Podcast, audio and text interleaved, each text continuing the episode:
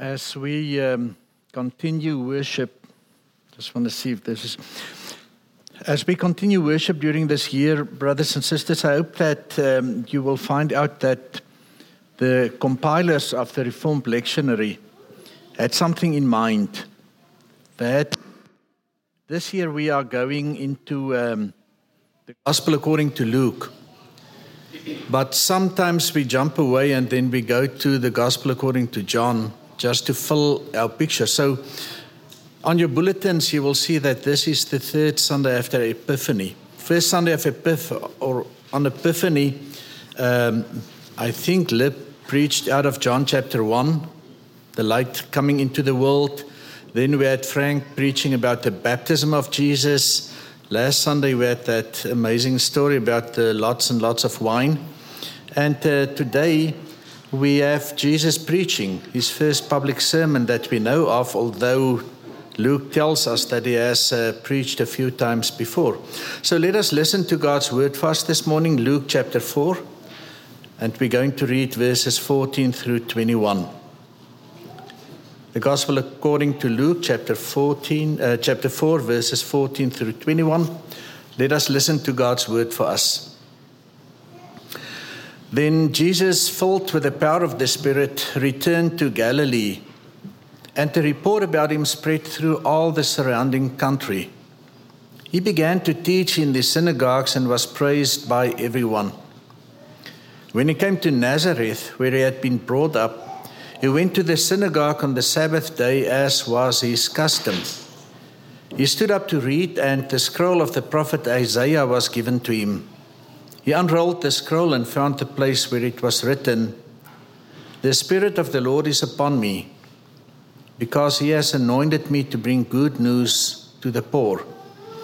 He has sent me to proclaim release to the captives and recovery of sight to the blind, to let the oppressed go free, to proclaim the year of the Lord's favor." And he rolled up the scroll, gave it back to the attendant, and sat down. The eyes of all in the synagogue were fixed upon him. Then he began to say to them, "Today this scripture has been fulfilled in your hearing." This is the word of the Lord. Please pray with me.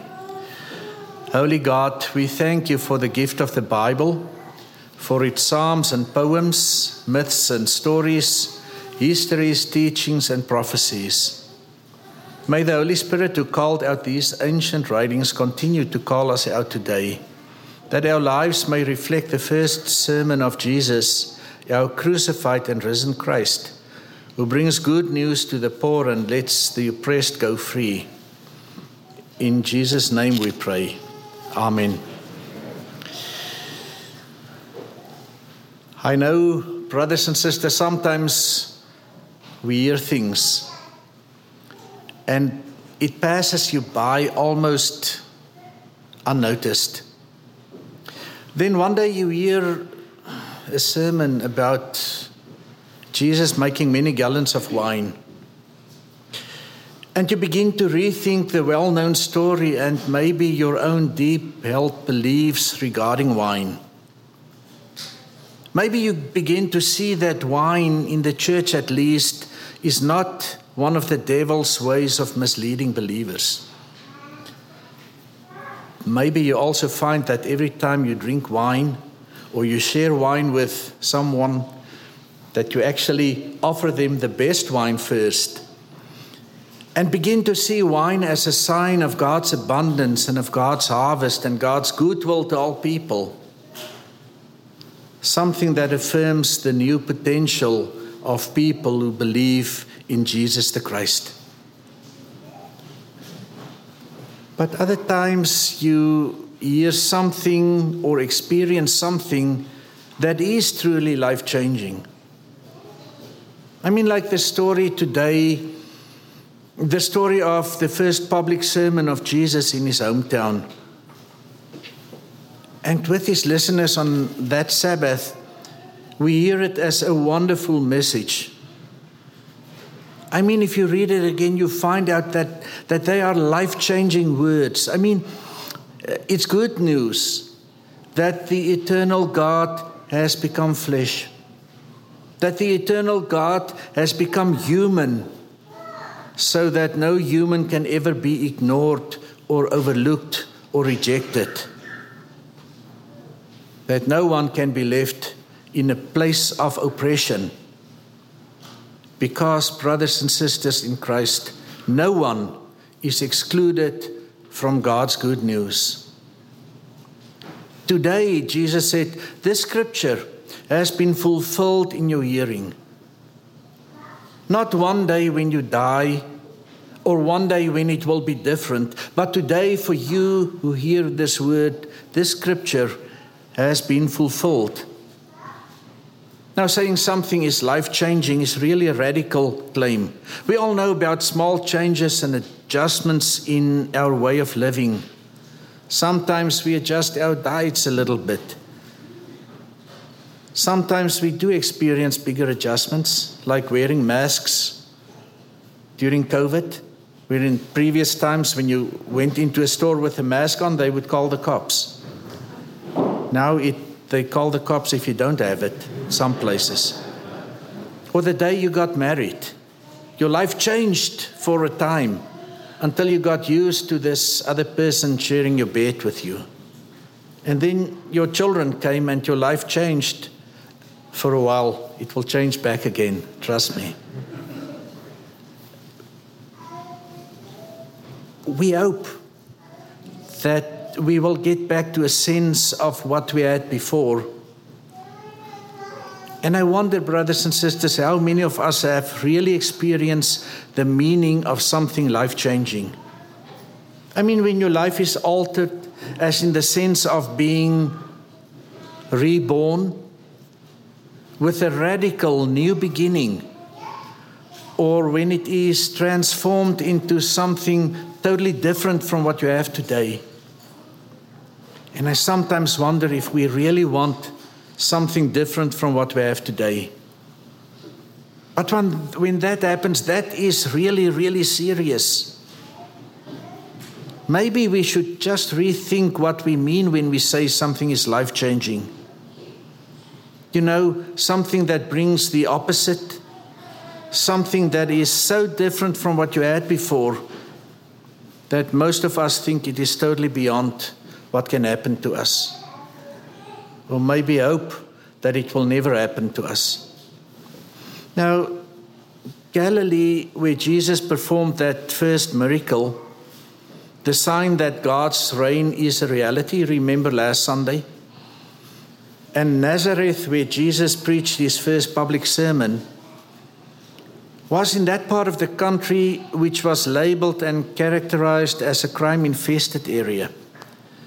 A place where thieves and rebels and Gentiles, the non-Jews, lived. Those people, brothers and sisters, needed more than just a better life. They needed more than just to improve something in their lives, more than being encouraged to change their ways and their habits. Those people, they needed new lives. Lives that were turned upside down, inside out. And so Jesus proclaimed this good news to them, to people who had nothing, people who had nothing but a deep need, the need to hear that they are not rejected, that God sees them, that God relates to them, that indeed the year of God's favor has become a reality for their sake. And if we come to think of it, even we, like this reading from Isaiah chapter sixty-one, verses one, uh, chapter sixty-one, verses one and two. The Spirit of the Lord is upon me, because He has anointed me. He has sent me to bring good news to the oppressed, to bind up the brokenhearted, to proclaim liberty to the captives and release to the prisoners, to proclaim the year of the Lord's favor, and the day of the vengeance of our God. These are not just general promises. In Isaiah, we have God's promises to people who were down and out, people who found it difficult to believe in God, people whose experience every day was that of being oppressed by the enemy. People being in exile, far away from their own.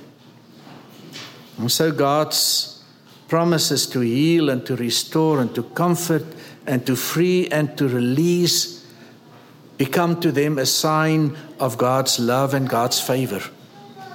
A sign that God never forsake them and never will leave them. And now in the coming of Jesus, when he preached his first sermon, these life-changing promises became a reality. A reality in the life of Jesus, who promises that it will be a life-changing event to everyone who has nothing left, not even hope. And just a heads up, next Sunday, we will continue in asking the question if this promise is really for us too or not. You see, we, we may like these promises even more or less. When we read that Jesus stopped short of reading the last part of Isaiah sixty-one, verse two, that Jesus left out the part about the vengeance of God. As Messiah of God, Jesus was called through his ministry in the Spirit to be an agent of mercy to the world. Through the gospel, brothers and sisters, Luke emphasizes that the work of Jesus is not judgment, that it's not to condemn people, but that it is good news to those who had nothing in this life left. The poor and the oppressed, those on the outside of the mainstream of Jewish and general life. So when Luke presents this Jesus to us, he says that it's not so much what God demands to restore a relationship between God and humans. But the question for us as church and for us as believers is rather, who needs attention and compassion?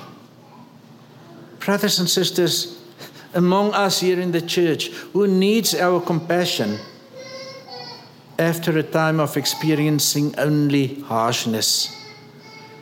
Who of the people that we encounter every day needs our compassion and our attention? You see, the church, who wants to continue to be God's good news to the world, is called not so much to speak good things, but to do things. We are not called to, to doing good things only, to have successful programs, but we are called to love people. The church, someone wrote, is in the people growing business. And if we forget one another, those sitting around us today, those that we meet during the week, then we forgot and we have left behind what the church really is about. The church is not called for programs and success in the world, but to love people and to be in a relationship with each other. To be in a relationship with my spouse, with my children, with my family. To be in a relationship with my extended family here at church. And to be nice to each other. You see, this is what Jesus did by doing more than preaching. This is what Jesus did by seeking out all kinds of people, sinners and tax collectors and prostitutes and Pharisees alike. And Jesus, who announced that his ministry, his service, is because God's Spirit called him to be new beginnings for those who have failed. Good news, brothers and sisters, to the poor and release for the captives, sight for the blind, kindness to those I've stepped on before, acceptance to those who are rejected by all the people. And the Holy Spirit, who came upon Jesus when he was praying after his baptism, you remember that from Frank. The Holy Spirit equipped Jesus not only to speak about God's reign, but to be God's representative in the world, to be God's agent of mercy in a world where there is little mercy. In John's terms, to be a sign of God's presence in the world. The biggest sadness to me is that people ask, where is God? That the church is fighting, so to speak, for a place in the world because we forgot that this is what we are about. The Holy Spirit, brothers and sisters, which is our, who is our inheritance, gave Jesus something to do for God. And so Jesus was full of the Holy Spirit, and he was called to bring and to be good news to the oppressed, to be good news to those whose hearts were broken by life, by other people.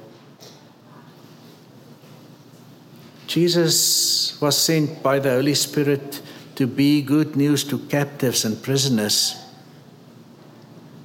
And these verses in the end are the agenda for the ministry of Jesus. But it's also the agenda of the Holy Spirit for us.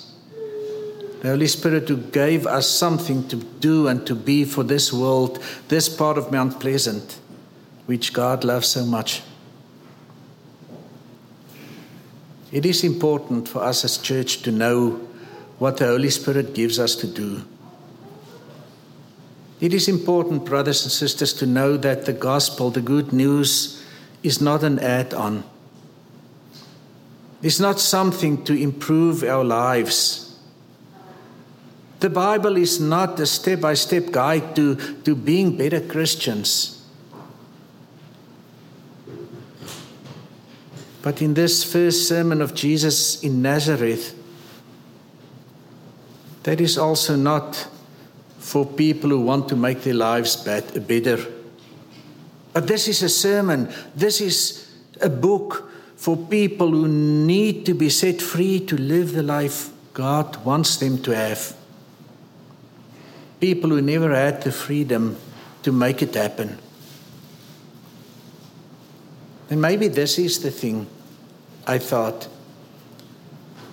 Maybe we have never been rejected by people, or shunned, or avoided, or oppressed and poor. Because when you're despised, you just don't need a plan for improvement. You need a life change. You need something that you think is impossible. Maybe we should rethink these verses in Luke as the agenda for our congregational life and ministries, beginning by our relationships with each other and our relationship to the world outside. But beginning here where God Uh, where Jesus said to his disciples, by this will all people know that you are my disciples. Not by having great programs or a successful and big church, but by showing love for each other. Maybe, brothers and sisters, we should intentionally begin to embark on the road of God's life-changing ways for the congregation, our community, and for this world. Because this is who and what Jesus is about. Who and what Jesus wants his followers to be about. Amen.